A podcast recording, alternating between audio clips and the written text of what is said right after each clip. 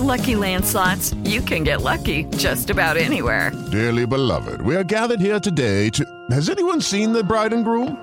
Sorry, sorry, we're here. We were getting lucky in the limo and we lost track of time.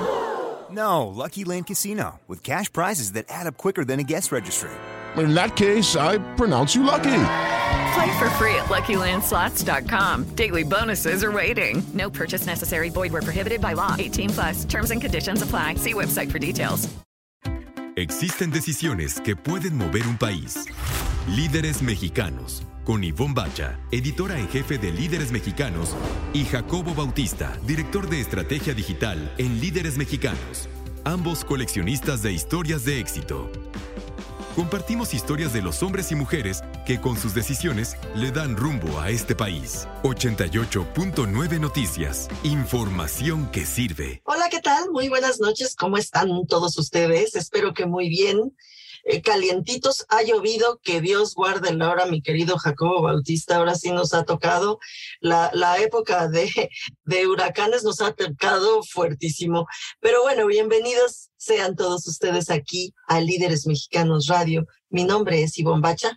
Mi nombre es Jacobo Bautista. Muy buenas noches. Híjole, tienes razón, Ivonne, porque si no es un huracán en el Golfo, es uno en el Pacífico y pues en medio pues, estamos todos mojados. Hoy tenemos un gran, gran y variado programa, va a estar muy bonito, van a ver. Tenemos una súper entrevista épica con Franz Álvarez, quien es director de postproducción. Nos va a explicar un poquito de la entraña de qué pasa cuando los actores ya dejan de actuar y ya entre grandes comillas terminan la película y como luego gente como él entra, porque yo me reí mucho porque yo vi que era compositor, yo creía que él hacía la música, no, él es compositor de imágenes tampoco y compone, compone las imágenes, Esto es decir, que las mejora, que trata el color y hace que todo se vea como se tiene que ver súper interesantísimo, así como nuestra plática con Mau Lamas. Mau Lamas es CEO y cofundador de Keeperfy. Keeperfy, ya verán lo que es, pero es extraordinario para adquirir bienes inmuebles que ya ven que ahora que hemos estado aquí confinados y demás, todas esas cosas se han complicado. Y bueno, pues Mau Lamas se ha dedicado a que se descompliquen justamente. Y nos va a contar Leslie González en su cápsula su viaje relámpago a San Luis Potosí, donde se empezó a producir el Serie 2 Coupé de BMW, que pues está padre que se haga en México este compacto, bueno, este coupé de, de una marca de premium como BMW, pero además los exteriores, o sea, la carrocería, todo eso que vemos así padre, la diseñó un mexicano, que eso también está, o sea, es mexicanísimo este auto. Está padrísimo porque además fíjate que eh, yo, yo siempre he estado convencida de que los mexicanos tenemos un sentido de la estética sensacional y que le gusta a la mayor parte de, de, la gente en el mundo. Así que, pues seguramente será un exitazo todo esto. Y otra cosa que me da mucho gusto sobre esta cápsula es que la industria automotriz está otra vez comenzando. Difícil, es una industria grandotota, entonces cuesta trabajo mover al monstruote, pero ahí vamos, ahí le llevamos y hay que ayudarles un montón. Y bueno, pues en nuestro bloque anecdótico vamos a platicar sobre el hijo del santo y Checo Pérez, dos personajazazazos mexicanos que tienen un súper rating entre todos nosotros. Y finalmente les vamos a recomendar, Ivonne, una serie, yo una serie de cómics de donde salió la serie que Ivonne les va a recomendar, que además es súper, súper divertido, es una de las grandes creaciones de la Casa de las Ideas, de Marvel Comics. Va a estar padrísimo nuestro programa, así que no se vayan, quédense aquí y vamos a comenzar. Líderes Mexicanos, un espacio para compartir y coleccionar historias de éxito. 88.9 Noticias, información que sirve. Pues Ivonne, ya está nuestro primer invitado de la noche en nuestra sala de Zoom se trata de Maula CEO y founder de Keeperfy, que vamos a ver que no es lo único que haces, una de sus tantas ocupaciones. Mau, mil gracias por acompañarnos. Gracias a ustedes, encantado la vida. Cuéntanos primero de Keeperfy, este, una, una solución, más que una app, es, se entrega vía aplicación para, el, para inmuebles, para tenerlos controlados la organización, incluso las finanzas, ¿no? Sí, correcto. Eh, bueno, pues yo soy emprendedor nato desde que tengo uso de razón. Yo era el típico niño que desde la escuela andaba vendiendo barajitas y dulces y, yo siempre supe que quería ser emprendedor y, y, en Monterrey, yo soy de Monterrey, arranqué este proyecto para calarme y decir, a ver, pues, a ver si funcionaría algo. La tecnología y yo somos mejores amigos, entonces dije, yo me quiero ir por el lado de la tecnología y empecé eh, con una mala experiencia que tuve en un departamento. Este, un, administrador del departamento se había robado fondos, se había robado unos equipos, entonces dije, oye, ¿por qué no hacer un sistema de transparencia, un sistema donde nos podamos hacer una comunidad, donde podamos estar todos eh, desde pagando finanzas, sus ingresos, egresos, poder hacer una comunidad de, reserva de, áreas comunes, este, seguridad, tickets, eh, tickets de servicio, todo lo que lleva en la comunidad. Entonces, ahí se fue desarrollando el proyecto. Originalmente era así, Friends and Family, este, fondeado nada más así entre nosotros. Y fue creciendo y ya cuando nos trajimos la oficina aquí a la Ciudad de México, hicimos un rebranding a, a que viene de un upkeeper o un gatekeeper.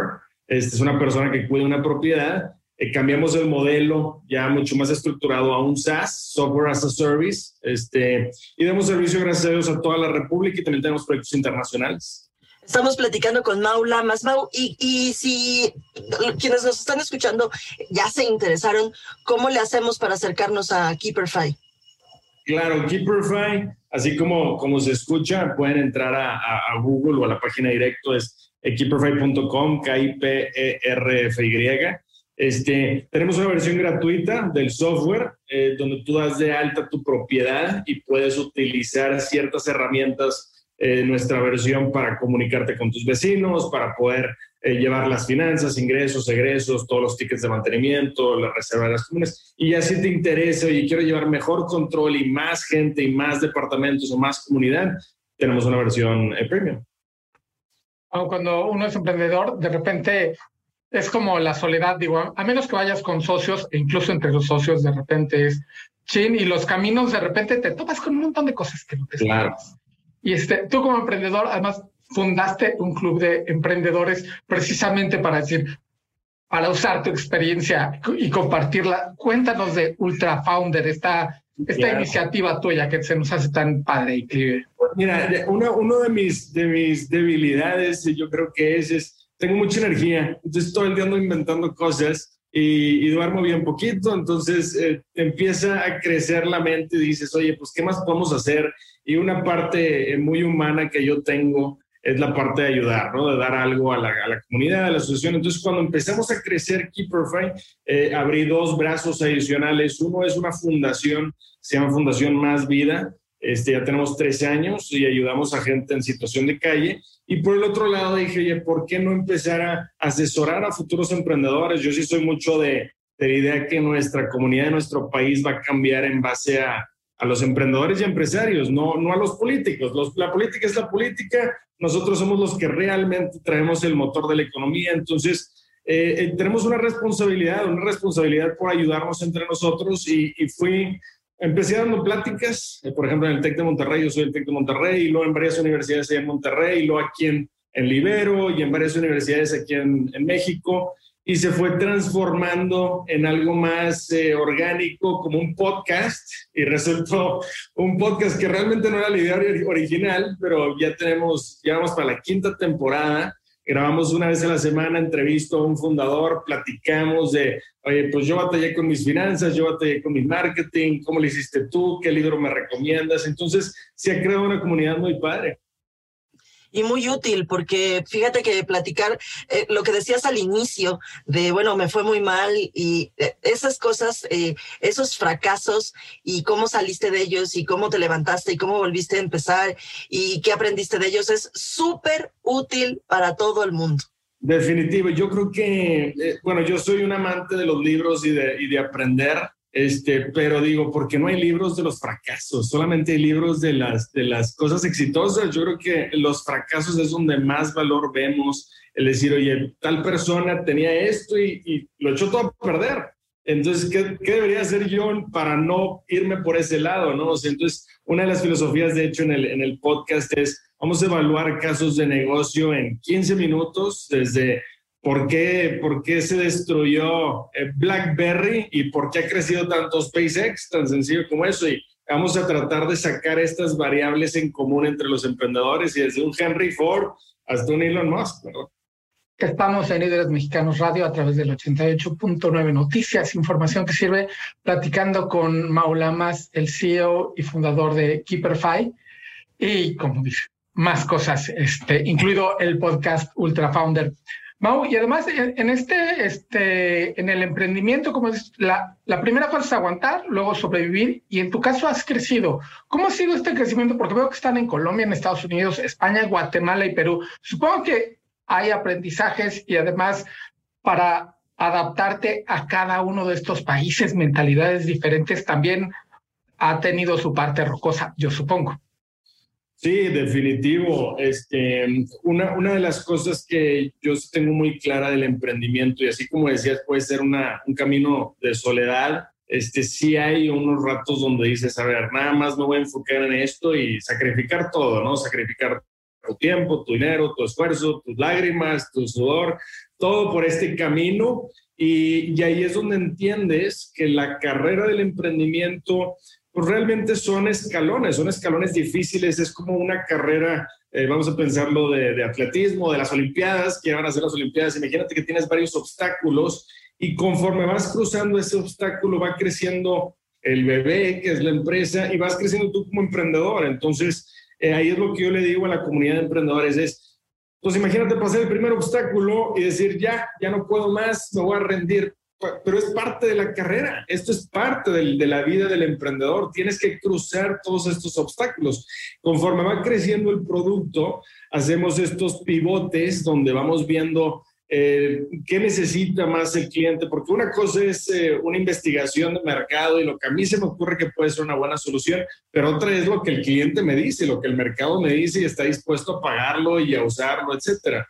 Este, una de las frases que me encanta y que la repito mucho es de de Bill Gates que dice, dale gracias a tus clientes que te pagan por criticarte tu producto, ¿verdad? Entonces, pues qué mejor, ¿verdad? Tener un producto que todo el mundo lo critique, oye, ¿por qué no le quitas aquí? ¿Por qué no le pones acá? Y va creciendo. Y si hay ratos definitivos, o sea, esta ola del COVID fue la última, pero uy, yo creo que en esta trayectoria del emprendimiento, desde que yo arranqué, hemos tenido unas olas donde dices, no sé cómo la vamos a hacer, y, y, pues ya, ya pasó. Y no sé cómo le hice para pagar nómina, para pagar servidores, pero ya cruzamos y dices nada más no rendirte. Este, y como decías, en la parte internacional son, son nuevos retos, son nuevos obstáculos que se van presentando eh, gracias a, a, toda la parte de medios y el exposure de Shark Tank y todo esto que hemos hecho. Pues nos empezaron a buscar de otros países, de Colombia, de Estados Unidos, de, de España, y, y es buscar a ver cómo, cómo, cómo el sí, ¿no? En ese país, cómo le podemos hacer, qué nos tenemos que adaptar, cuáles son las regulaciones, eh, cómo le podemos hacer para hacer este pivote pequeño y que en ese país también se pueda usar la solución. Estamos platicando con Mau Lamas. Mau, como, como escuchan, es mucho más que el CEO y fundador de Keeperfy. Es, es alguien que le sabe al asunto del emprendimiento. Y Mau, eh, te oía yo hablar sobre, sobre los obstáculos y, y, y que muchos en el momento del emprendimiento dicen, pues mira, me costó mucho trabajo, ya me caí, mejor ahí la dejamos. Claro. Y, y la verdad es que pues eso sería muy fácil hasta en la vida o sea, yo supongo que conforme va creciendo el negocio, también los problemas y los obstáculos siempre son más grandes. O sea, si no tienes esa, em, e, e, esa alma, mejor no le entres, ¿no? Mejor ve y cobra tu cheque cada quincena. Claro, claro. Y no tiene nada de malo. Eh, nuevamente, yo creo que eh, tiene ventajas y desventajas. Eh, la vida de un asalariado es, es diferente tipo de estrés, pero si recibes un, una iguala mensual eh, o quincenal y, tienes otros estreses, pues hay que lidiar con el jefe, ¿va? Y con las filosofías de alguien más. Por el otro lado, tú dices, yo quiero ser libre, tengo este espíritu emprendedor, pero yo por muchos años no te pagas. Y por mi modo, primero el bebé, que es la empresa, y yo soy al final de la lista y primero hay que pagar servidores y primero hay que pagar el personal. Y yo casi casi mamá papá se acuerdan de mí este me, me, prestan tantito dinero para pasar esta quincena. Son son cosas que, quieres meterte a este tipo de vida quieres meterte a este tipo de rol y debe de dar tu, gratificación. Aunque nada es garantizado debe de dar este esfuerzo continuo esa gratificación. Y gracias a Dios en Keeperfy ya, ya dimos muchos pasos, ya tenemos casi 80 mil usuarios, estamos en 32 ciudades, en varios países. Entonces ya tenemos una, una evaluación millonaria gracias a esos sacrificios y ese esfuerzo, porque como dices, en cualquier momento dices, oye, yo no quiero pasar otro, otro año de estar sufriendo este, y fácilmente puedo levantar la mano y irme a un corporativo. Entonces, los dos tienen ventajas y desventajas. Mau, ¿dónde te encontramos? ¿Redes sociales? ¿Dónde encontramos tu podcast? Claro, claro. Tenemos en, Instagram, tenemos la cuenta de Mau Lamas, ahí subimos mucho contenido. El podcast lo grabamos en vivo una vez a la semana y lo publicamos pues, en todos los lugares donde tienes podcast, en Spotify, en Apple Music, lo puedes buscar como Ultra Founder con Mau Lamas. Y la parte de la fundación, eh, como les platicaba, de hecho estamos haciendo una brigada para fines de año donde vamos a ir a entregar eh, comidas a 1.600 personas que viven pues, en esta situación y ayudarlos a buscar un trabajo, salir, dar ese paso y meterse realmente a un círculo eh, virtuoso en vez del círculo vicioso en el que han estado tantos años. Entonces, todas las actividades las hacemos en, pues, en redes sociales y buscamos realmente el apoyo de toda la comunidad y de toda la gente que, que le interesaría. Eh, Maula Más, te agradecemos muchísimo estos minutos en Líderes Mexicanos Radio. Vamos a estar muy pendientes de todo lo que haces, de tu podcast, de, de, esto que vas a hacer a fin de año también. Estaremos muy pendientes de ti, pero por lo pronto, muchas gracias por estar aquí en Líderes Mexicanos Radio. Gracias a ustedes. Nosotros vamos a hacer una pausa y regresamos, no se nos vayan. Esto es Líderes Mexicanos Radio y estamos en el 88.9 Noticias, información que sí. Líderes Mexicanos, un espacio para compartir y coleccionar historias de éxito. 88.9 Noticias, información que sirve. Ya estamos de regreso aquí en Líderes Mexicanos Radio en el 88.9 Noticias. Oye, Jacobo, ya hace un montón que no les decimos que además de podernos escuchar aquí en el 88.9 eh, en vivo, todos los martes de 9 a 10 de la noche, lo pueden hacer cuando quieran, cuando se les dé la gana cuando tengan algún tiempecito o cuando digan, ay, se me pasó ese programa y hubiera querido oír esa entrevista, nos pueden escuchar en iHeartRadio. Y pues de una vez ya que estamos así como de, de anuncios, también pueden meterse a la página que es www.lideresmexicanos.com.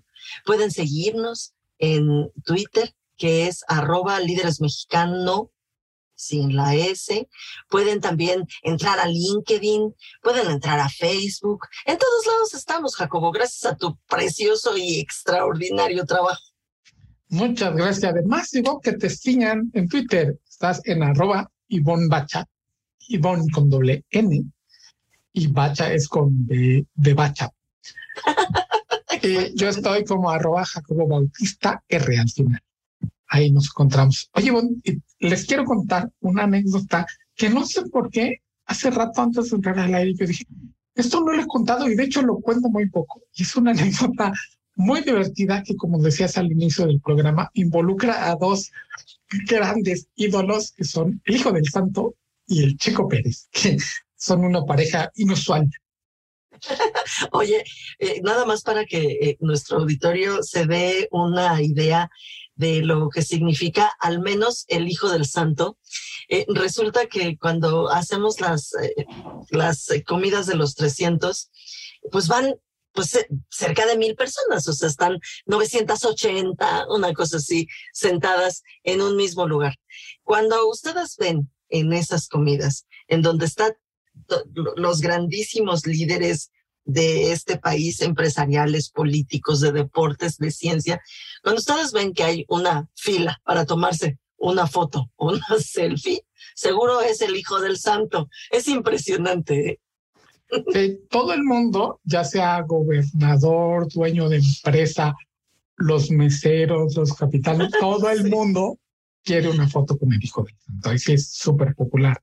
Y resulta, Igor, que hace, yo creo que tiene como ocho años y Checo Pérez tiene diez años en la Fórmula 1. Yo creo que este fue por el segundo o tercer año de su carrera en Fórmula 1 que comenzó a ser embajador de Mercedes-Benz México, porque a la escudería donde él estaba, Mercedes-Benz le ponía los motores y dijeron, este es un muy buen embajador, porque algo le sabe los coches. Y entonces nos invitaron, curiosamente, a Leslie González y a mí, a ir a una pista de aterrizaje que estaba por rumbo a Toluca, que en mi vida está por Whisky Luca. Extrañísimo el lugar, pero bueno. Y ahí la atracción era que iba a dar Checo Pérez una conferencia de prensa en los medios hablando del nuevo modelo, que era un convertible de dos plazas. Y pues habló con la prensa, pero aparte con los clientes VIP de Mercedes-Benz, los que iban a comprar este auto que vale como más de un millón de pesos fácilmente, era que el checo les iba a dar una vuelta en este deportivo. Y de repente veo que todo el mundo está viendo hacia otro lado donde no está el checo. ¿Quién les puede llamar más la atención en este evento de automovilismo que la estrella? Y volteo y brillando porque además ya se había hecho de noche y con las luces brillaba la máscara plateada del hijo del santo. Ahora, estuvo, divertido el asunto y demás. Y el hijo del santo dijo, yo quiero este, subirme con el checo, o sea. Una vuelta el checo. Y el checo le dijo, pero por supuesto, y se sacó a petición del checo fueron unas fotos con el Se suben los dos y empiezan a dar vueltas y de repente en la parte más oscura de la pista, allá está el fondo, como que se apagan las luces y ya no los vemos. Yo estaba junto a los chicos de seguridad, de, de seguridad, pues de seguridad de que de mecánicos y bomberos y demás, muy tranquilos con, oigan, ¿qué pasó? Y no contestaban, no, pues no contestaban, no, pues ¿qué pasó? No, pues no y les decían los demás, ¿qué, qué, pero qué pasa? ¿Dónde está Checo y el coche y demás? Y se voltean muy contentos. Está con el hijo del santo, ¿qué le puede pasar? pues sí, sí, efectivamente, iba muy bien cuidado con un superhéroe mexicano. ¿Qué le iba a pasar al Checo, no? Ya al ratito averiguaron que quién sabe qué trató de hacer el Checo para lucirse, y se apagó el coche y se quedaron platicando ahí, feliz de la vida, porque además, entre tanta gente, pues eh, pudieron estar a solas platicando y ya luego, oye, pues ya como que vamos a regresar, ¿no? Ah, pues ya regresaron sin ningún problema.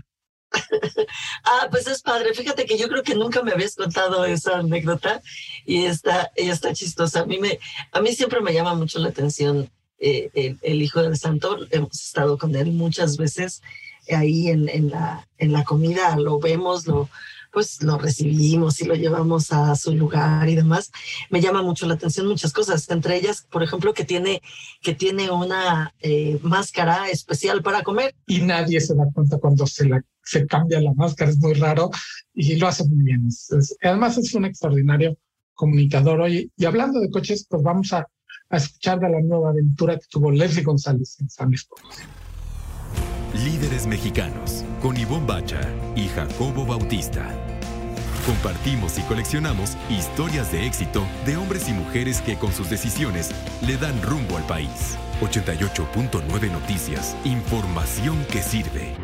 Amigos de Líderes Radio, Ivonne, Jacobo, es un gusto saludarlos y un placer compartir esta gran noticia para el mercado mexicano, ya que estuvimos en San Luis Potosí en la planta de BMW para ver la primera unidad del nuevo BMW Serie 2 Coupé que se producirá de manera exclusiva en San Luis Potosí para el mundo.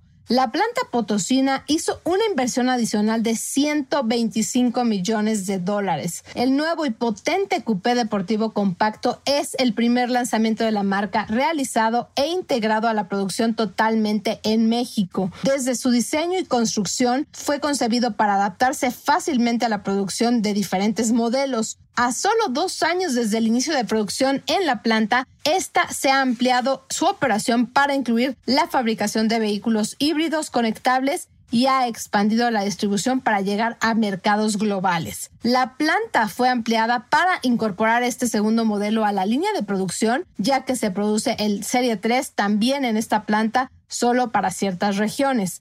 Una parte de la inversión fue utilizada para entrenar y calificar al personal del área de ensamble para trabajar con la menor distancia entre ejes de la carrocería de dos puertas y requiere nuevos procesos que complementan a los ya existentes en la línea de producción. El BMW Serie 2 Coupé ha sido probado con éxito en diferentes pistas de la planta y en pistas de carreras locales, en carreteras y autopistas también de San Luis Potosí. Y estos datos son recolectados por el equipo mexicano y se integran al proceso de validación global que incluye también pruebas en climas invernales extremos en Suecia y también en el sofocante calor del Valle de la Muerte en California. La validación también del vehículo también incluye pruebas de manejo de alto desempeño en Nürburgring, en Alemania, y también en el centro de pruebas de BMW en Francia.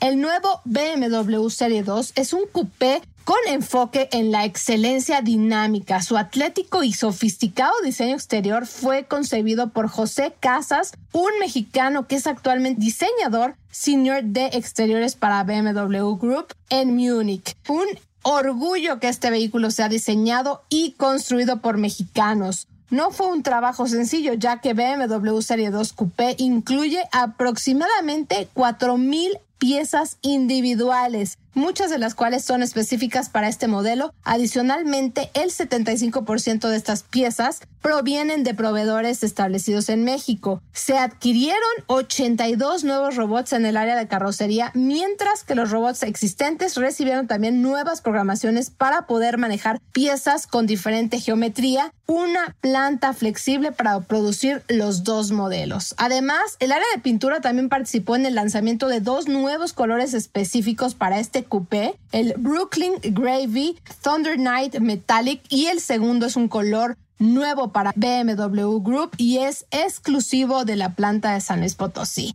Impresionante lo que ha logrado en esta planta en San Luis Potosí y fuimos testigos de este gran evento y platicar con el diseñador José Casas y conocer su historia y cómo después de cinco años de un duro trabajo en BMW por fin ganó este concurso y pudo ser el diseñador de este producto que veremos en noviembre ya en el mercado mexicano. Ivonne Jacobo, esta es la información que les comparto de la industria automotriz y nos encontramos en otra emisión de Líderes Radio. Líderes Mexicanos, un espacio para compartir y coleccionar historias de éxito. 88.9 Noticias, información que sirve. Ya estamos de regreso aquí en Líderes Mexicanos Radio en el 88.9 Noticias, información que sirve. Y Jacobo Bautista nos tiene una súper sorpresa. Venga, dánosla. Sí, bueno, ya está con nosotros en la sala de Zoom Franz Álvarez Novotny, que si lo googlean lo van a encontrar con Franz A. Novotny, porque pues así pasó en su vida. Este, ya sabes, en estos este, créditos que salen al final de las producciones, porque Franz está dedicado al cine. Franz, mil gracias por acompañarnos aquí en Líderes Mexicanos Radio. Hola Ivonne, Jacobo, un gustazo y gracias a ustedes por invitarme. Uh, director de, post, de postproducción y especialista en efectos especiales. Franz, ¿cómo termina uno para todos los chicos que nos escuchan, incluyendo a Jimena, la hija de Ivonne, que quiere meterse en este mundo? ¿Cómo llegaste a hacer todo lo que has hecho y además con unas producciones impresionantes? Muchas gracias. Pues la verdad es que una de mis principales pasiones, más que el cine, era la animación. Desde, desde muy chico me gustaba el, dibujar y me gustaban los personajes, las caricaturas. Y yo empecé en este medio estudiando animación, literal. O sea, vine a Guadalajara y, entré a, un, curso de animación 3D. Y luego me, me metí en el mundo de la producción, empecé a, aprendí a fotografiar producción eh, live action, digamos, y, y luego aprendí a corregirle color a la producción live action y luego a borrarle un cablecito que estaba por ahí. Y entonces en, tenía una productora un buen amigo, entonces empezamos a hacer comerciales, empezamos a hacer videoclips y de repente todo este mundo de la postproducción empezó a llegar a mí, probablemente corrigiendo cosas de mi fotografía o de, o de mis producciones y y resultó que entre mi digamos que entre el software que aprendí a usar en animación, con la combinación de mi fotografía y todas las intenciones que teníamos en el live action, terminé aprendiendo muchísimo de postproducción y eso una cosa me fue llevando a la otra hasta que eh, me terminé encantando del mundo de los efectos visuales también y, y, que era al final de cuentas, digamos, el eslabón entre toda la producción eh, live action y, y la animación y, y, ahí, aquí estoy, de supervisor de efectos visuales y postproductor y ya no de fotógrafo como antes. No, bueno, pero eh, eh, yo creo que eso del, de la fotografía no se olvida nunca ni se deja nunca, ¿no? Es, es algo que, que se trae igual que, igual que lo de animar y lo de dibujar y demás, son, son cosas que, que, que pues es una forma de vida, Franz, yo creo lo veo con mi hija, efectivamente, como lo dijo Jacobo, cuando empecé a, leer tu, tu, currículum, dije, uy, a Jimena le encantaría tener ese currículum, ¿no? y, al, inicio empezamos a platicar de algo que me, que me llama mucho la atención y que sí me gustaría eh, subrayar y platicarlo contigo, la importancia que tiene en nuestro país. Eh, eh, todo, todo este ambiente y la universidad y, se ha creado un semillero en Guadalajara de gente muy, muy, muy profesional y muy talentosa eh, hablando de cine, ¿no, Franz? Sí, claro. De hecho, aquí en Guadalajara, digamos, hay, hay grandes animadores que, que digamos que el más conocido probablemente a nivel mundial es Guillermo del Toro, pero en realidad tenemos animadores fantásticos que vienen desde Rigo Mora, toda la gente que hace stop motion aquí, eh, Carlos Gutiérrez que hizo su película de Día de Muertos animada, 100% hecha en México, digamos. Y, o sea, han salido durante 15 años eh, gente que ha impulsado la industria de la animación y realmente luego lo acompañaron las universidades con carreras de animación también aquí en Guadalajara que se abrieron, digamos, las primeras ahí registradas en la SEP ya como carreras de, cine y animación.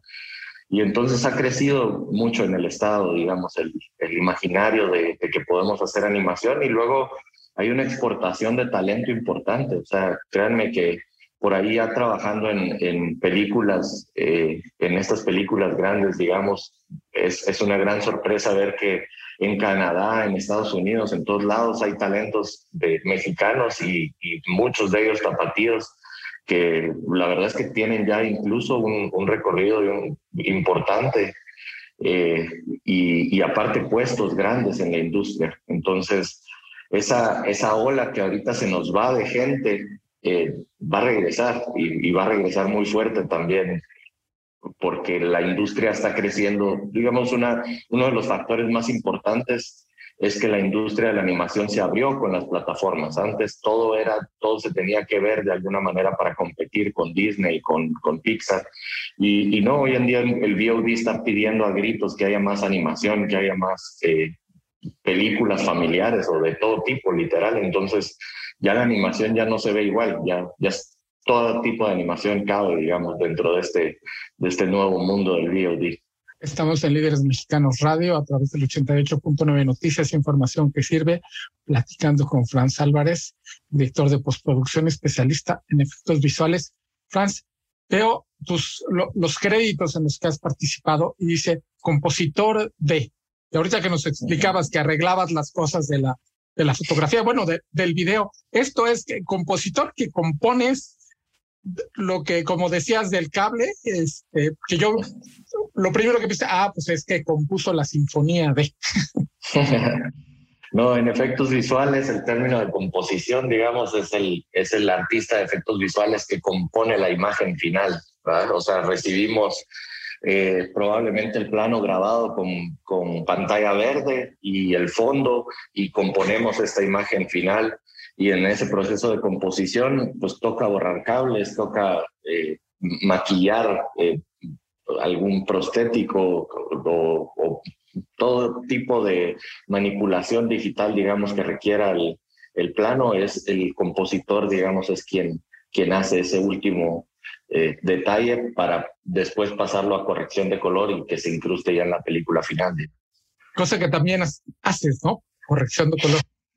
Sí, sí, al, final de cuentas este mundo, eh, este trayecto que, que me llevó de, de, la animación a la fotografía y luego la, la, corrección de color y luego los efectos visuales y así me hizo ampliar un poco la gama de, de assets que tengo para trabajar y uno de los, o sea, la verdad la fotografía me gusta muchísimo, o sea, es, un, es una de mis pasiones, digamos, en la industria, una de mis gran, más grandes pasiones, eh, crear el cuadro, o sea, literal crear una fotografía.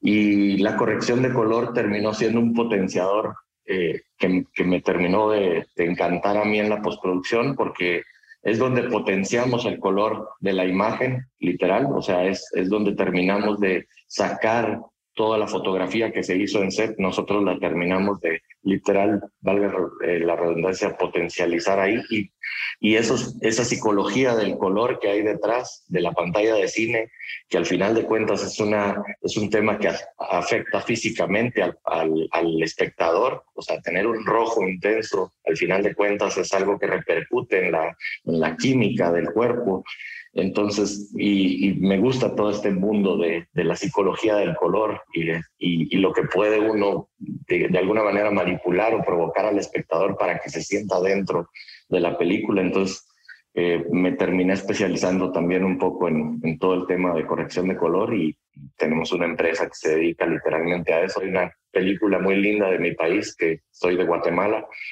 eh, y hay una película muy linda que se llama La Llorona y que es uno de los proyectos más recientes, ahorita está en, en cines por si la quieren ver y es de estos proyectos que me he disfrutado muchísimo haciendo la postproducción y la corrección de color incluida. Estamos platicando con Franz Álvarez, él es director de postproducción. Franz, eh, a, propósito de, tu país, de que estás platicando de Guatemala, eh, México, eh, también has trabajado en, proyectos de Estados Unidos, has trabajado en proyectos de Argentina, has trabajado en proyectos de, Canadá. O sea, la pregunta es, ¿cómo comenzó todo toda esta internacionalización, cómo, cómo es que llegaron a tus manos y a tu empresa estos proyectos y, y cómo lo has pasado, ¿no? Es curioso porque a pesar de estar en México yo, o sea, a pesar de haber llegado a Guadalajara y estar en México, que tiene, México tiene una gran industria y desde que yo llegué creo que ya México producía más de 80, 100 películas al año. Eh, de todos modos, estar en Guadalajara es estar en una ciudad que no pertenecía a la centralización que tiene la industria en México, que es en Ciudad de México. Entonces, eh, traerse una postproducción a Guadalajara eh, era complicado. Hoy en día ya, la verdad es que ya no, ya incluso hacemos muchos proyectos remotos, pero pero en cuanto, digamos, conformamos la empresa en, un inicio, realmente sí atraer a los productores de Ciudad de México para acá no era la tarea más fácil y resultó que empecé una trayectoria de festivales de cine, que empecé a, colaborar, a dar premios en festivales de cine y empecé a viajar un poco por el mundo eh, ofreciendo estos servicios de producción. Y, y, me fue más fácil traerme una película francesa, una película argentina de, o una película de mi país en esos inicios que, que traerme una mexicana, irónicamente, ¿verdad? Pero poco a poco también pues, eh, fui ya abriendo camino aquí en, en México y ahora tengo grandes colegas y amigos acá que, con los que colaboramos.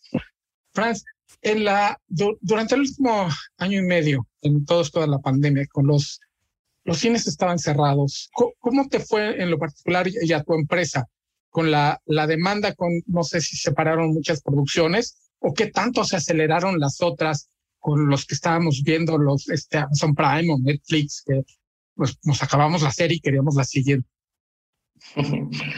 Pues te digo, es, es un tema incluso que, que hemos platicado con los mismos, eh, digamos, colegas que trabajan dentro de las plataformas, que es una, la demanda hoy en día es impresionante porque nosotros tres consumimos contenidos distintos definitivamente y entonces y aparte nos consumimos 10, 12 capítulos de una temporada, ahora resulta que uno se la consume en dos días a lo mucho, en una maratón. Entonces, la cosa es que 12 capítulos es como ver seis películas y hacer seis películas no es fácil, digamos. Entonces, sí, la industria pasó de un tema que Hollywood hacía 1500 películas al año y con eso abastecía, digamos, las salas del mundo de alguna manera a que ahora se necesitan, deben de ser 100 veces más para tratar de abastecer todos los gustos, géneros y, y todo globales. Entonces, definitivamente la industria se revolucionó y se aceleró a un nivel que hay trabajo, digamos, por, por todos lados y, se necesita todos los días más gente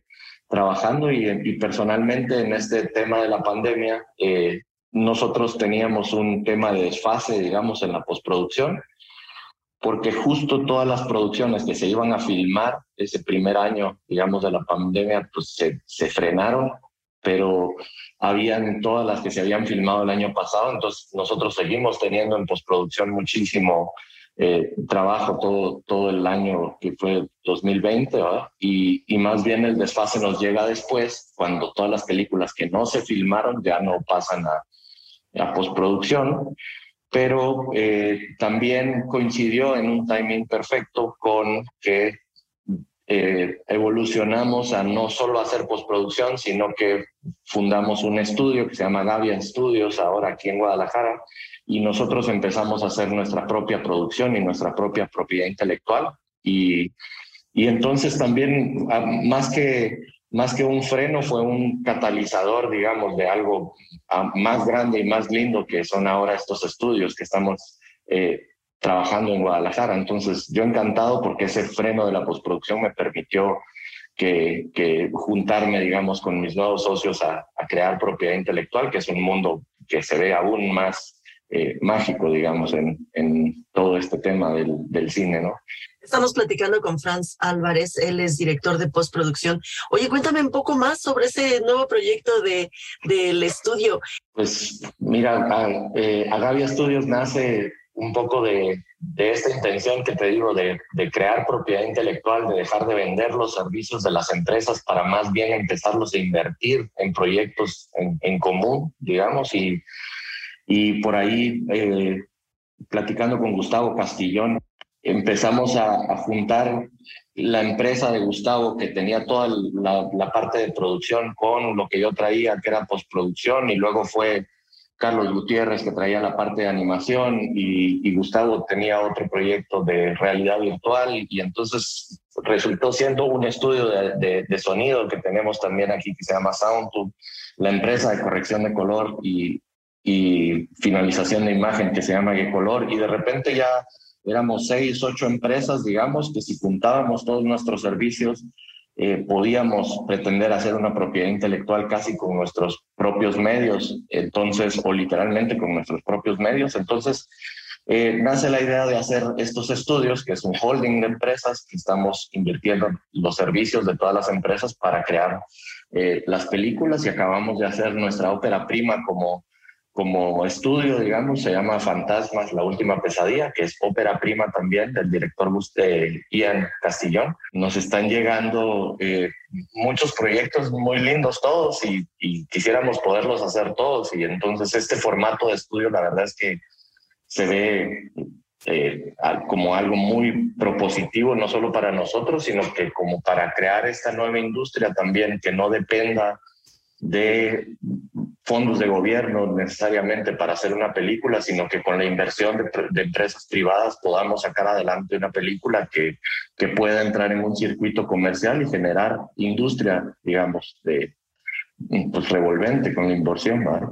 Franz, mil, mil gracias por, por prestar su tiempo y platicar con el auditorio de Líderes Mexicanos Radio. No, a ustedes, muchísimas gracias por el espacio y con gusto. Nosotros, mientras tanto, vamos a hacer una pausa aquí en Líderes Mexicanos Radio en el 88.9 Noticias. Información que sirve. Líderes Mexicanos. Un espacio para compartir y coleccionar historias de éxito. 88.9 Noticias. Información que sirve. Ya estamos de regreso aquí en Líderes Mexicanos Radio en el 88.9 Noticias. Información que sirve. Y sí, me estoy riendo y me estoy riendo por lo que estábamos platicando fuera del aire Jacobo Bautista y yo acerca de lo que les vamos a recomendar, porque les vamos a recomendar, yo les voy a recomendar una serie que se llama What If. Pues, ¿qué hubiera pasado si? Y está buenísima la serie. Y cuando Jacobo supo que iba yo a recomendar eso, se acordó de los cómics y de, de, dónde salió todo esto que les voy a recomendar. Así que, a ver, pues comencemos. No sé ni por dónde, Jacobo. Es que mira, que, que Marvel haya sido comprado por Disney realmente fue, es una aventura, pues está muy bonito, porque es Marvel en el podcast de líderes mexicanos entrevisté a Humberto Ramos, un dibujante mexicano que, que hizo durante muchos años El Hombre Araña. Es la casa de las ideas, como decía. Y tiene razón. Y algún día temprano en la historia de Marvel, estando Stan Lee, este tipo que también estaba, tenía una imaginación superdotada, tanto que creó a los personajes y luego los empezó a retorcer. Dijo, pues, ¿qué hubiera pasado si el hombre araña hubiera sido parte de los cuatro fantásticos. Bueno, primera no serían cuatro, sino cinco. Y este, hizo un cómic con eso, que, que no altera, ya ves que en Star Wars y esto, cierto, también es de Disney, cuidan mucho la, la continuidad de su historia larga, ¿no? O sea, la, la, cronología de las películas de Marvel y demás. Y entonces, pues está padre que se ven un rato, ah, ¿qué hubiera pasado si el Doctor Strange hubiera sido discípulo de uno de los villanos? ¿Qué hubiera pasado si la araña radiactiva hubiera mordido a Mary Jane, que además estaba junto, en lugar de a Peter Parker? Y se aventaban una historia de qué hubiera pasado si, y que empezaron en 1977, la primera fue esta que les digo, de este, del hombre araña siendo parte de los Avengers, luego qué hubiera pasado si el hombre, si, si el Capitán Americano se hubiera quedado congelado en la Segunda Guerra Mundial. Y son, obviamente, son capítulos de un, una sola historieta y ahí acaba, porque es un que hubiera pasado, sí. Y este, la retomaron ahí por el 2007, 2000, de 2007 a 2014, por ahí. Pues a mí, cuando vi que estaba en el, en el, eh, en Disney, Disney más, como se dice en el correcto castellano, me emocioné. Oye, ya el correcto castellano, quién sabe cómo es, pero bueno, yo, yo sí le digo Disney Plus, no Disney Plus. No, yo también, porque, si no, hubiéramos recomendado ya muchas cosas en manzana más y nadie sabría para dónde meterse. What If es una serie, va a tener nueve, nueve episodios, nueve capítulos. La pueden ver en la plataforma de Apple Plus y está muy divertida porque además de todo lo que nos acaba de decir Jacobo, que tiene que ver con los cómics, es, eh, hagan de cuenta, queridos radioescuchas, querido auditorio, que se sientan a platicar pues con sus cuates, ¿no? Que eh, también les gustan las... Eh, los cómics. Y entonces, no, no, no, porque imagínate, imagina, no, no. Y, y, y tiene, a lo mejor en este primer capítulo, que es el único spoiler que les voy a hacer, se los prometo. En este primer episodio, uno de sus amigos dice, o tienen una amiga súper feminista y dice, no, es que lo que pasa es que Capitán América debería de ser mujer, o sea, eso es lo que debería de pasar. Y ¡pumba! Se hace realidad y ¡pumba! Que tienen un capítulo de What If. Así, así es toda, eh, todos estos episodios. No les puedo decir mucho efectivamente porque, pues porque les voy a hacer más spoilers de los que ya hice, pero están buenísimos, Jacobo, está, divertidísimo. Está padre porque es realmente quien, quien tiene los recursos, quien lo puede hacer, quien está allá adentro, estas pláticas, como dices, de bar, ¿no? Que ya vas en la quinta chela y está. ¿Y qué hubiera pasado si, no? Y se te pone una burrada. Y entonces esta gente dice, pues, ¿qué hubiera pasado? A ver, ¿y a quién traerías de actriz? Y la contratan, y haces la producción y te lo ponen en la pantalla, y a los que no estaban en el bar, que no se les ocurrió, lo ven, pues resulta divertidísimo, ¿no? Eh, bueno, pero además es, son tan buenas ideas, Jacobo, que son de esas que cuando las ves dices, ah, ¿cómo no se me ocurrió a mí, no? O sea, las ves y dices, claro, ¿por qué no se me ocurrió a mí? En el segundo episodio, por ejemplo, eh, aparece la voz. Además, eh, no solamente tienen las herramientas y el equipo de, de, talento para poder hacer todo esto, sino tienen pues el dinero para poder contratar a las voces que efectivamente son las voces de los personajes. En el capítulo 2, en el episodio 2, aparece Chadwick Boseman, ¿tú te acuerdas de Chadwick Boseman? Que es Pantera Negra. Pantera Negra. Y Pantera Negra, pues se murió hace, hace que un, poquito más de un año. O no, ya más, ¿verdad? Yo creo que dos años. Sí, o sea, está eh, eh, la voz la hizo, o sea, ya tiene la producción tanto tiempo echada a andar ya tiene tanto tiempo, porque la voz es de Chadwick, eh, es, es la de él y es una de las últimas cosas que hizo. Y pues la verdad es que da mucha emoción volverlo a oír porque, porque además eh, era un actor, era una persona con muchísimo ángel y, y, y se transmite. Así que eh, es, es padrísimo tener la oportunidad de verlo. Y hay, por ejemplo, nosotros que, que nos dedicamos a, a la comunicación y yo ahora que estoy tan tan, eh, tan sensible al asunto eh, de, de, la animación porque a mi hija le gusta muchísimo y a eso se quiere dedicar. Hay eh, todos esos, eh, los que decíamos antes, los impossible shots, pues ya no son impossible shots porque, pues porque los dibujan y entonces eso pues eso ya se acabó y, y, y, resulta, resulta muy interesante, siempre y cuando, por favor, por favor, les pido, querido auditorio, entren en la convención. O sea, no pueden, no pueden sentarse a ver esta serie creyendo que van a ver una serie seria. No, no e, es, es, son dibujos animados sin duda alguna, es un cómic, o sea, punto. Pero es muy divertido y sí también creo que se necesita un poquito de conocimiento de cada uno de los personajes, porque si no el what if, pues no funciona, ¿no? ¿Qué hubiera pasado eh, si justamente si, si eh, Capitán América fuera mujer, o sea, mm, mm, pues sí tienes que saber qué pasó con Capitán América, ¿no? Y conocer un poquito de sí, su pero personaje. El, el, mismo Disney Plus tiene estos capítulos chiquitos que duran como cuatro minutos, donde te hace el recuento de cada personaje.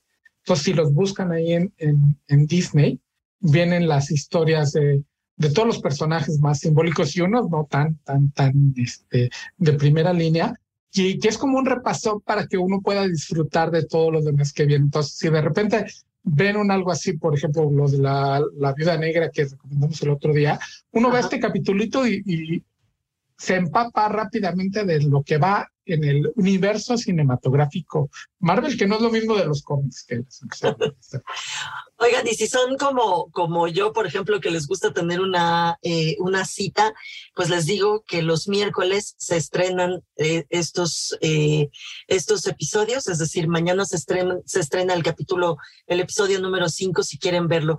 Y si no, pues espérense un poquito eh, véanlo el sábado, el fin de semana y aviéntense los cinco de corrido y luego los otros cuatro que van a ser porque son nueve episodios en esta, mm, ¿qué, ¿cómo se llama? En esta serie, en esta eh, saga, en este ah, de, What If de Marvel, que está muy divertida, la verdad. Y pues en esa nota de qué hubiera pasado si no nos acabamos el tiempo de Líderes Mexicanos Radio, llegamos al final de esta emisión. Muchísimas gracias, Jacobo Bautista. Que tengas muy buena noche. Esto fue Líderes Mexicanos. Con Ivonne Bacha, editora en jefe de Líderes Mexicanos, y Jacobo Bautista, director de estrategia digital en Líderes Mexicanos.